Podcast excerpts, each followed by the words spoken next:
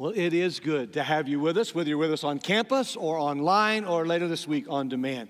We're here today to worship Jesus Christ. And, and I just have to tell you, it's been a wonderful time of worship so far today here on campus. And I want you to know that uh, this is uh, the second or third week now that we're into this series called Who is God? And I'm excited about what we're going to talk about today because here's what I know I know that there's a lot of confusion um, a lot of confusion about who God is. I mean, eh, the, the reality is God exists, right? And, and yet we only know God through our experience of Him. And so we end up with things like, you know, you've got your God, I've got my God, they've got their God. And, and in fact, we even use that kind of language. It's in my God, all right? It's my God, all right? Well, no, no, no, listen, He's God. And He's bigger than just your God, and, and He's bigger than just my God. He's God of all the creation. He's God of all the universe. He is creator God. At least the God of the Bible is that kind of God. And unfortunately, because we are subject to our own humanity and because we are often caught in those traps of just being able to, to express what we've experienced, we fail to recognize that there's some confusion about who God is. And the confusion has to do with this. We, as human beings, we tend to equate power with punishment. Uh, we're like, you know what? If, if somebody's got the power, then they have the right to punish us. I'm not sure exactly where it comes from. Maybe it's, you know, when you're a little kid and you're going to touch that burner and your mama knows it's the burner and it's going to hurt you. And your mama says, don't touch that burner. And you're like, she's got all the power. and, and, and, and so I, you know, and you kind of resent that power a little bit. And so we have people who have an idea about God that God is this cosmic uh, personality who's sitting up in heaven waiting for us to mess up, waiting for us to do what we've been told not to do, so that he can look down and, and basically throw thunderbolts at us and punish us. Because we, we, we live in this world where, where there's this bad God narrative, this bad God story. And the story uh, kind of basically talks about the fact that that, well, you know, God, God can't be trusted to be good because God is the one who has to judge us and punish us. And, and, and over the years, whether it's, whether it's been in the kind of religious systems where, where people brought offerings and they, and they said, you know, this offering is better than that offering, or, or whether it's the kind of religious system where, you know, in order to appease the gods, you have to throw a person into the volcano, or what, whatever it is that, that you see or hear, uh, there, there's this sense that God is angry and that God needs to be appeased, all right? And, and to be honest with you, there's a story in the Bible, in the ninth chapter of the Gospel of John, where Jesus encounters that idea. And this morning, we're going to look at the entire ninth chapter of John. I'm not, I'm not going to take you verse by verse through it, but, but I want to encourage you this week in your devotions to, to read the Gospel of John, the ninth chapter, and, and to listen to what it really is trying to say. And, what, and this morning, we're going to kind of pull that apart and look at it and say, okay, how can we get a, a good narrative, a, correct narrative, the, the narrative Jesus had of who God is. And so I, would like you to, to, to, understand this bad God narrative is a, is a narrative that, we, that views God as, as punitive and angry, and He's here to punish us. And here in John 9 is how that gets worked out. Jesus and His disciples are walking by. In fact, uh, John used this phrase, as Jesus passed by. I love that phrase, as Jesus passed by. People are just living life, and as Jesus passes by, he saw a man blind from birth. Now, I, I want you to get that in your brain blind from birth. And the disciples asked Jesus, Rabbi, who sinned, this man or his parents, that he was born blind like this? Now, in this ninth chapter, there are, there are four audiences. The first audience is the blind man, okay? The, the, the, second audience is the group of disciples who are following Jesus. They're, they're new on this journey. They, they've watched him do some miracles. They've seen him uh, do some things nobody else had done. They've heard him teach some things, and now they're following him. And, and, and so they're, they're a part of the audience. The, the, the third audience is this man's neighbors and his family and the people that know him. And they've known him all of his life. He's always been blind. And they know that about him. And then the fourth audience is a group of religious leaders called the Pharisees. And so to these, to these four audiences, Jesus is about to speak truth into a, into a bad God narrative. Because as I told you earlier, this question, Rabbi, who sinned? This man or his parents that he was born blind grows out of a bad God narrative. A bad God narrative because, first of all, the people believed, this was an actual belief in the first century, that, uh, that a child, while still in their mother's womb, could actually sin. There was something that they had figured out that, uh, that that was an explanation that they had to have in order to explain the pain around them. Or that, that if someone was born with a, a, a disformed body or, or with some kind of genetic situation, that that could be the result of their parents' sin. Kind of like fetal alcohol syndrome that, that we know about here that, that there, there, there was something passed down, and, and yet it was bigger than the kind of genetic pieces. It was, a, it was a spiritual concept that these people basically used to control their world. See, that's why these narratives are so important. Narratives are how we control the world around us. I've been interested to watch all of us over the last couple of years now, almost uh, these eight, 18, 19, 20 months of COVID and the global pandemic. And, and, and I've been curious to see how, I mean, when everything is turned upside down, right? I mean, when in 72 hours we end up pivoting from in person gatherings and, and it starts going. You remember how it went down? It was like, first of all, you can't get any crowd bigger than 150 people.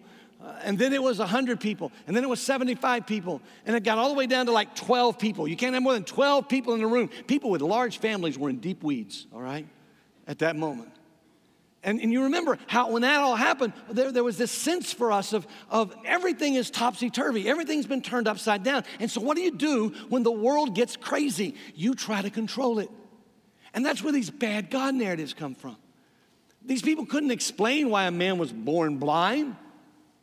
And so they came up with ways of controlling the craziness by creating a view of God that is a bad God narrative. A bad God narrative that says and believes that God is a punitive, angry God waiting to punish us. And if that's who you think God is today, first of all, I just want to say I'm amazed that you're in the room or that you're tuning in online. Because if, that, if that's who I thought God was, I'm not sure I'd want to be around God. And I sure wouldn't want to be around people who were like him, all right? And, and, I, and I wouldn't want to be a part of the people of God if that's who God is. But, but it's because the only thing we know about God in many of our cases is what we have experienced. And we've tried to control our experience by creating these stories, these narratives, these belief systems about God. So these disciples, these men who were following Jesus, all they had ever known was this worldview, this narrative, this story that God is waiting to punish people and he will punish even little children. And so when they see this man who's been blind his entire life, they, they turn to Jesus. He's the Messiah, they think. They're, they're kind of staking their lives on it, they're following him. So he's supposed to have answers. And, and, the answers they're seeking, here's the fun part of this story, because it's what we do all the time too. We seek answers that reinforce our narratives. We seek answers that fit in our way of viewing the world. And so, what, what they say to Jesus is not, Jesus, how did this guy get to be blind? I mean, that's kind of like the logical question, right? No, no, no. They got to back up their worldview. So, what they say is, hey, Jesus, did this man sin and that made him blind? Or was it his parents' fault? And Jesus, Jesus responds to their question out of their bad God narrative with this amazing narrative about a God who is so good that he desires what is best in the life of his people. See, that's, that's a foundational paradigm shift. I, I, told the small group that met with me in here on Wednesday night, this last Wednesday, I used to keep a cartoon, a big paper cartoon in my office. I still have it, I just don't have it on the wall. It, the cartoon was, a, was a, a, a chick, a little baby chick, and it had the broken egg. So, what you realize is this little chicken has now been birthed out of the egg, right? And the caption on it was, Wow, paradigm shift. Because all he ever knew up until then was inside that egg. And now suddenly there's a whole world. And now this is what Jesus is about to do to the disciples. Look, your little world says that there's a punitive, angry God who's waiting up in heaven, looking down, waiting for you to fail. And so you're going to do everything you can to appease this angry God so that he doesn't get angry with you. And so you're going to try harder and you're going to work harder and you're going to try to be a good person and you're going to do all this good stuff. And Jesus walks into the room and says, Bad narrative. Let me give you the way I see God. Oh, and by the way, when Jesus says, Let me tell you the way I see God, you might want to listen because Jesus is the one and only Son of God. So the reality is, if anybody knows what their father is really like, it's their child. Now, without anybody pointing, looking, or raising hands, I want you to think for a minute about what you know about your parents that nobody else in the world knows. Now, for some of you, that's a painful thing, all right? You know how they cuss and swear and fight, and then, like, oh, hi, how y'all doing? Okay? Uh, some of you know how deep their pain is. But what I want you to understand is that God is consistent. And what God is doing when He sends Jesus here is He's sending somebody here who knows His very heart, who shares His very existence, who shares His very essence. And so, what Jesus is doing is Jesus in his ministry and his life is confronting all of these bad ideas about who God is with the correct idea about who God is. So, when these guys look at Jesus and say, hey, who sinned, this guy or his parents? Regardless of how ridiculous we think the question is that a baby could sin inside its mother's womb, they were sincere. And with their sincerely bad God narrative, they turn to the Son of God and say, What's the answer? And look what Jesus says to them. Jesus says, It was not that this man sinned or his parents, but that the works of God might be displayed in him. We must work the works of him who sent me while it is day. Night is coming when no one can work. So, first of all, Jesus says, Look, it wasn't this guy, it wasn't his parents, but this guy is, is blind from birth so that we can understand a couple of things. One is that this entire world, not just the hearts of humanity, but this entire world fell when Adam and Eve rebelled against God. You and I don't live in the perfect world that God created. We live in a fallen world, a world in which sickness and disease exist because humans made a choice not to live in the world God created. You have to get that understanding to understand the true narrative of God. If you don't have a worldview that says that creation is fallen, then you don't have a worldview that allows you to understand the true nature of the redemptive process of God. As beautiful as the world is, as amazing as the world is, as absolutely marvelous as a sunrise or a sunset is, or, or the intricacies of, of a plant, or the, or the amazing seasonal change that, that happens every year, all of that beauty, all of that stuff in creation, it gives you a glimpse of God, but it doesn't tell you the full story of God because it's existing in a state of fallenness. And when it does, sickness results. And in our attempt to control what we experience, we begin to say, oh, no, no, no, it's just, it's just like this, okay? You sinned, they sinned, somebody had to sin in order for there to be this. Well, yeah, okay, it goes all the way back to the origin. So I've had to answer that question as a pastor. When, you're, when you get the phone call that says, hey, pastor, my 12 year old daughter is dying of leukemia the, the, the doctors tell us that all that's keeping her alive is the ventilator and that we need to shut that down. Pastor, we, we, we can't do that by ourselves. Would you, would you come and, and be with us? Or, or when you get the phone call that says, my, my, my teenage son has just been in a car accident. They tell us he's brain dead. What do we do? Well, let me explain to you what you don't do. You don't go, well, now what sin did you commit that made your child have to suffer like that? Because that's not, that's not the true narrative of God. No, what, what you have to do is have an understanding that sickness and disease and pain and corruption and all the stuff we see in the mess of humanity, all of that is the result of the fallenness, not just of us, but of the world in which we live. And we live in that world. And even though we're a part of the kingdom of God, we're impacted by and we impact that world. And so what Jesus says is look, it wasn't this man and it wasn't his parents. But he has been impacted by the sinfulness of the world, and so his blindness is a demonstration of what God can redeem. When it talks about the works of God might be displayed, it wasn't like God set up in heaven and said, Oh, his name is Joe, he's gonna be blind, so someday my son can make a miracle with him. Uh uh-uh. uh. That's not it. What it is, is that we live in this world where we encounter the failure, we encounter the fallenness, we encounter the sickness, the disease. It impacts us. And the heart of God for His children, the heart of God for His people, the heart of God for the world is that they would be who He wants them and created them to be. And so what He does is He says, Look, I need my people to do my works. Look at what He said. That's a we up there in that scripture. Jesus didn't just say, well, he did this so I could come in and heal him and everybody think I'm wonderful. No, we, that's a collective we. That's if you're a follower of Jesus Christ, you're in this world to be an agent of the redemption of God, to be a person who is about bringing light into the darkness. That's why he says, We must do the works of him who sent me while it is day. Night is coming when no one can work.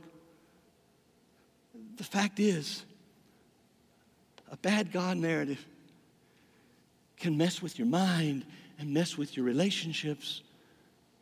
And quite honestly, church, I think it's why we've got so much pushback right now. Because so many of us, even within the people of God, function as if God is someone who's angry and waiting to punish us. Some of you may be looking at me going, Well, now, Pastor, I've never asked, is someone blind because, because of their sin or their parents' sin? No, but have you asked the question, did someone die of COVID because they were vaccinated or not vaccinated? Let's put this on the front burner. have you asked yourself, is someone's child rebelling because they were bad parents or good parents?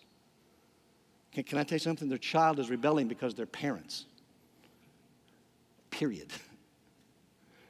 I've seen some of the best parents. One of the greatest quotes I've ever heard in my life came from James Dobson, with whom you may or may not agree on many things. But about 40 years ago, he made a statement that just like set me up as a parent because he made this statement in a setting where I was at and I loved it. He said this He said, You can be the world's greatest Christian parent. Raise your children with every value for Jesus that you own and possess. Share it with them. But at some point in time, they have to own it for themselves. And if they choose to reject the values of Jesus that you've taught and modeled in front of them, you need to hear me, parent.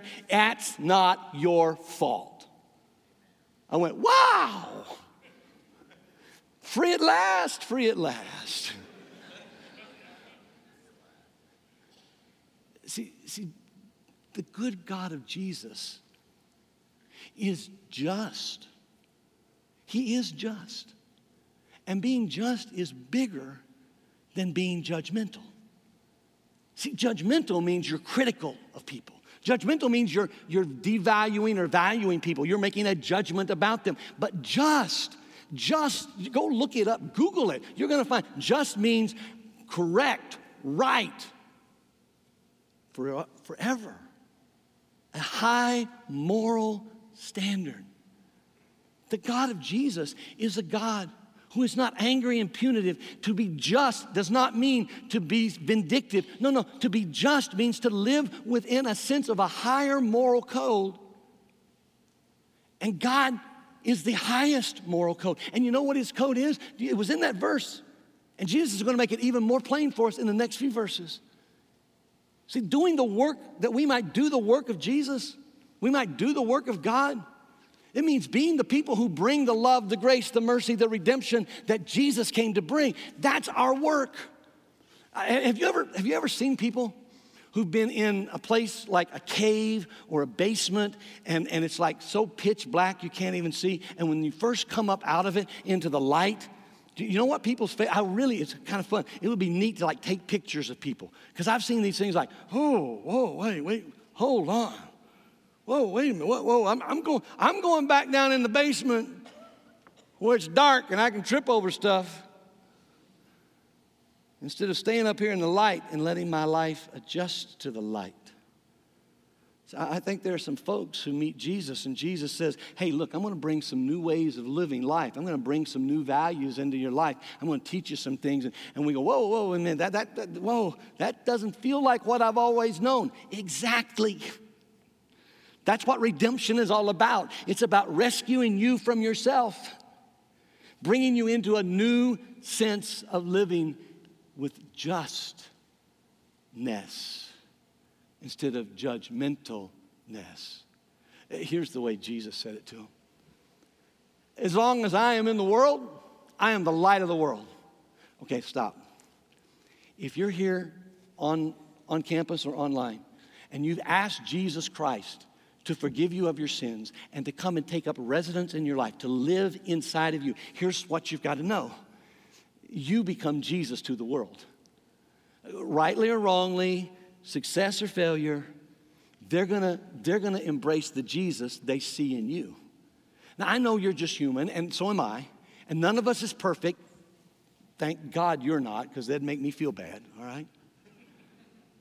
But the reality is, that we are the people of God. And as the people of God, there's a sense in which we bring light into the darkness. And I love the way Jesus approaches this because what Jesus does is, having said these things, he spit on the ground and made mud with the saliva. Then he anointed the man's eyes with the mud and said to him, Go wash in the pool of Siloam, which means sent. And so the man went and washed and came back seeing. Now, catch this. This is, this is huge.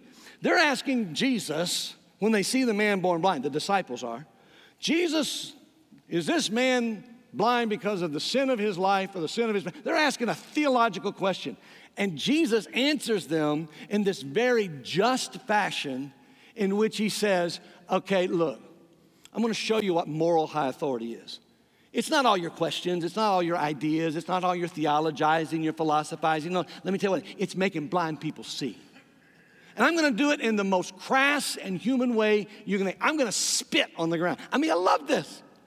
I mean, Jesus could have just like waved his hand. If he's a TV preacher, he'd have asked for money for it, all right?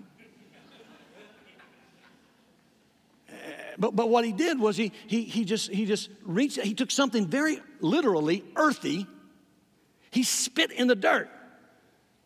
And this blind man who has never opened his eyes to see anything his entire life, his eyes have never worked, suddenly feels, I mean, he's heard the question, he's heard the answer. But nobody warns him that Jesus is about to spit and make mud and give him a facial. And Jesus does. He takes the mud from his own saliva and he makes a pack of mud and he puts it on the man's eyes. And then he could have just said, okay, now wipe it off and you can see. No, he had to check the man out. See, sometimes we just want Jesus to do the miracle for us without us obeying the command he's given us. What he said to the man was, go to the pool of Siloam, that means sent, I'm sending you down to the place where this mixture of mud is going to give you sight. See, sometimes Jesus breaks into our world in spite of our bad God narratives, and He offers us love and grace and mercy and redemption. And He says, But listen, in order to receive that love and grace and mercy and forgiveness, I want you to acknowledge who I am. I want you to acknowledge that I am a just God. I want you to acknowledge that I'm not judgmental and I don't want you to be judgmental. What I want you to, what I want you to do is to, is to understand that I'm going to coach you from here on out. So go down and do this, and you will see a result. And so the man took the instructions. He went down to the pool and he washed the mud off his face. And here's the fun part he came back to where he had been and he could see. He could see. But get this Jesus had already moved on. See, the good God narrative that Jesus teaches us is one that, that says, you know what, God is just, not judgmental.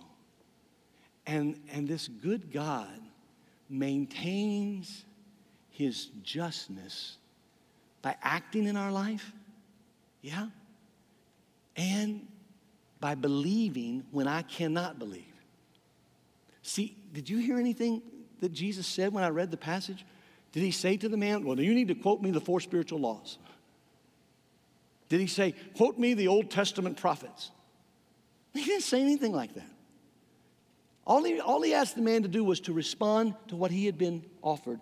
Take the mud on your face, go to the pool, wash your face. And when the man did, when the man did, he was able to see. See, a good and gracious God who loves us and wants what's best for us will not give us instructions that will kill us or hurt us or harm us. He will give us some instructions that will stretch us. I mean, can you imagine what this guy's thinking? Man, I got mud all over my face. This strange dude from Nazareth, they call him Jesus, put mud on my face. And, and by the way, somebody had to, lead, he was blind, somebody had to lead him down the thing. Somebody else is probably saying, oh, this is the craziest thing I've ever seen in my life. But when he got there and he did what Jesus asked him to do, he could see. See, it's important to know that. Because when Jesus shows up in your life and starts doing stuff, there are going to be some people who don't understand. That's why I ask you to read this ninth chapter of John in your devotions this week. For those of you that do devotions. For those of you that don't do devotions, start this week. Read it, okay? Because I, am telling you, this story is amazing. Remember those four audiences? Okay, he's already, Jesus already talked to the disciples, he's shown them, and the man himself can now see. But his neighbors and his family and the Pharisees, the rest of this chapter is about how they react to the man's healing, how they react to a good God doing a good thing for the children he loves. And what happens is that, that the neighbors look at him and go, is that the right guy? Somebody said, no, no, no, no. No, no guy that's ever been born blind has ever been able to see. That's just no. And see, they, they didn't want their bad God narrative interrupted by God. You might want to consider that sometime. If you don't want your bad God narrative interrupted by the actual God, then you're worshiping a false idol. And what, and what what Jesus did was he healed the guy. The guy comes back, and all, all his friends and neighbors are like, What? And then they, they tell him, All right, they tell the Pharisees, right? So now you got the last audience, you got the Pharisees. And the Pharisees show up, and they're like, No, Jesus did that on the Sabbath. You're not supposed to do that on the Sabbath. We don't, you, you, can't, you can't work on the Sabbath. That's against our narrative of God. That's against our religious system. And so they bring this guy in and they say to him, Hey, tell us what happened. He said, Well, I'll tell you just like I told my neighbors and my family. There was this guy named Jesus. He showed up. He put mud on my face. He told me to go down and wash my face. I washed my face and now I can see. And they're like, Was it on the Sabbath? He said, Well, yeah, but I can see. And they're like, No, wait a minute. He shouldn't do that. And they get in this big argument. In fact, the argument gets so bad that they actually call his parents in. They call his parents in and say to him, Hey, look, is this your son? They're like, Yep, that's our son. Was he born blind? Yep, blind from the day he was born. Well, then, how does he see? I don't know. Because, see, they already knew the Pharisees had made a prediction, a, a, promise, a proclamation that if anybody confessed that Jesus was the Messiah, because they already knew about Jesus, and they said, if anybody says Jesus is the Messiah, then we're going to throw them out of the synagogue. Now, here's the most amazing thing to me. The most amazing thing to me is that this good God that Jesus teaches us about, he, he maintains that justness, that high moral authority, by believing when I can't believe. Because as these guys keep questioning this blind man, at one point he looks at the Pharisees and says, Are y'all wanting to be his disciples? I've already told you three times what's going on here. Surely you're just wanting to figure it out, right? And they're like, Who are you to teach us? You were born in sin. Well, the reason they say he was born in sin is because they do believe that he was blind because of his sin or his parents' sin. They believe that. And so he, when he's like, No, I, I, this man healed me, they're like, Nope, that can't work. It doesn't fit our system, doesn't fit in our paradigm. And so what happens? they keep talking and interrogating the guy telling him how bad Jesus is. When finally he looks at him and says, Whether Jesus is a sinner, I do not know.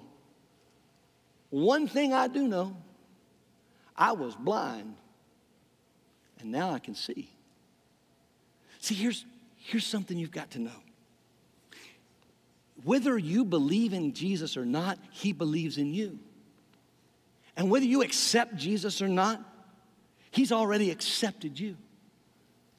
And whether you are willing to accept His acceptance is the real key. Because what Paul tells us in Romans, what Peter tells, tells the church and, and the people listening on the day of Pentecost, is that when Jesus was resurrected, He ascended to be with the Father. And that right now, Jesus of Nazareth, the same guy who put mud on this man's face, the same guy who healed this man of his blindness, wants to heal you of whatever's happening in your life your pain, your suffering, your heartache, all the stuff we've all endured the last 18, 19, 20 months. All the loss, all the heartache. He wants to do that for us. The question is will we accept his acceptance? The Apostle Paul puts it like this in Romans chapter 8. It's a great, great chapter that kind of ends with this, these verses that we already know. Who can separate us from the love of God in Christ Jesus? All of that, right? But if you go back a, few verses, into Romans chapter 8, verse like 26, 27, you find an interesting thing. What it says there is that the Spirit, the Holy Spirit, the Spirit of Jesus, is actually in heaven, in the presence of God the Father, interceding for us, praying for us when we don't have the right words to say. Because some of you are like, man, Pastor, man, the stuff in my life is just so overwhelming. I can't find the words. And, and, and yet that's okay. All he's looking for is not your description, he's looking for your decision. He's looking for you to say to him, hey, Jesus, I believe you. God is good. I know I'm in pain. I know stuff is tough, but I'm trusting you with my life. Because the Spirit, the Holy Spirit of God, is actually praying the words you can't pray. But it gets better. On down in verse 36, 34, 35. Just before he launches into this whole thing about nothing can separate us from the love of God in Christ Jesus, he tells us where Jesus is. Paul says, Jesus is in the same place the Spirit is. You've got the Trinity in the same room. God on the throne, Jesus at the right hand, the Spirit in the room, and the Spirit's interceding with the words you can't say, and Jesus is interceding for your forgiveness, for your redemption. See, Jesus' narrative about God is so substantial. It's so good. It's so powerful. It's not about punishment, it's about the power to literally change the world by changing you. He believes in you when you don't believe in yourself. Oh, church, if we could just understand how much Jesus believes in us, what he really wants to do in our heart what He really wants to do in the world, if we would really be the people of God in the kingdom of God, living in impact with the kingdom of darkness, living in impact with the hurt and the fallenness and the failure of life, if we could just believe that that really was for us, then we'd understand that the good God of Jesus gives me reason to hope in the midst of the pain in my life. The Pharisees did exactly what they promised they would do to this man born blind. When he confessed, you know what? I used to be blind, now I see. Jesus is the reason for that. They kick him out of the synagogue. They throw him away from his heritage. They throw him away from his social connection. They throw him away from all the relational pieces of his life. And they cast him out. Maybe that's where you've been. Maybe that's where the church is today. Maybe that's why the world is pushing back on us so much. Because maybe our God narratives have not been the right ones. And now, as we're trying to get the right ones, we've got to figure it out. But look what happens. Look what Jesus does to people who've been cast out. Jesus heard that they had cast the blind man out. And so he finds him and says, Do you believe in the Son of Man? The man formerly blind said, Who is he, sir? Who is he that I may believe in him? And Jesus said to him, You've seen him. I love that. The man, until that day, hadn't seen anybody, he'd been blind his whole life. And Jesus says, You've seen him. And he's the one who's speaking to you right now. And he said, Lord, I believe. And he worshiped Jesus. Today is the first Sunday of October. Here at Eastside, on the first Sunday of the month, we come to the Lord's table with all of our narratives about God the good, the bad, and the ugly. And every time we come to the table, Jesus asks us to remember. He asks us to remember that the Word became flesh and dwelt among us, and that's why we have the bread. For those of you on campus, I can already hear a lot of you, you know, you've already reached underneath your chair. If you're new here today, underneath your chair, there's a, a little set for you to take communion with us. And by the way, even if you're a guest here today, if you're a follower of Jesus Christ, you are welcome at his table in this place. You don't have to be a member of this church in order to take communion with us. But I would say to you, you need to be a follower of Jesus. But I would also very quickly say, if you're not a follower of Jesus, is a great day to become one.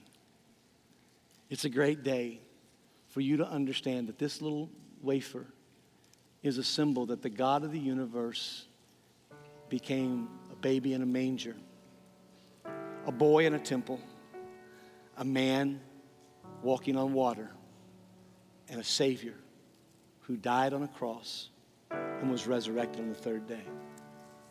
Only the real God can do that. And if you would open up the cup,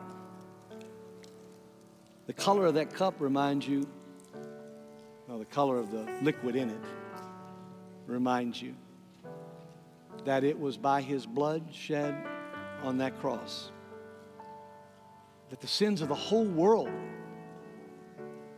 but most importantly, your sins and mine, were forgiven. And that when he was resurrected on the third day, it was to show us that death cannot conquer the people of God. That the kingdom of God that begins now in our hearts when we accept Jesus, that that kingdom is eternal. And so every time we drink this cup and every time we eat this bread, it's a, it's a reminder to us that God is good and that He desires the best for His children and His creation. And His promise is to come and redeem us because He's already paid the price. He just wants to know are we willing?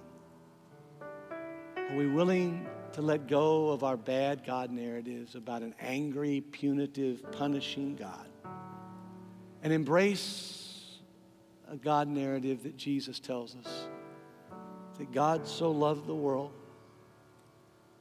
that he sent his one and only Son, that whoever believes in that Son would not perish, but have everlasting, eternal life. And if you're here today, whether you're online with us, and for those of you online, I know you've already been given instructions, and I hope you've gathered bread and cup where you are. Because in just a moment, Sarah's going to sing a song. And while she sings it, I invite you to place the wafer in your mouth, to drink the cup, and remember that there's a good, good Father who loves. And after you take the elements, whenever you're ready, I invite you to stand and join with Sarah in singing the words of truth that she's going to share with us now. Whenever you're ready, may the cup of Christ and the bread of Christ remind you of the life he offers you.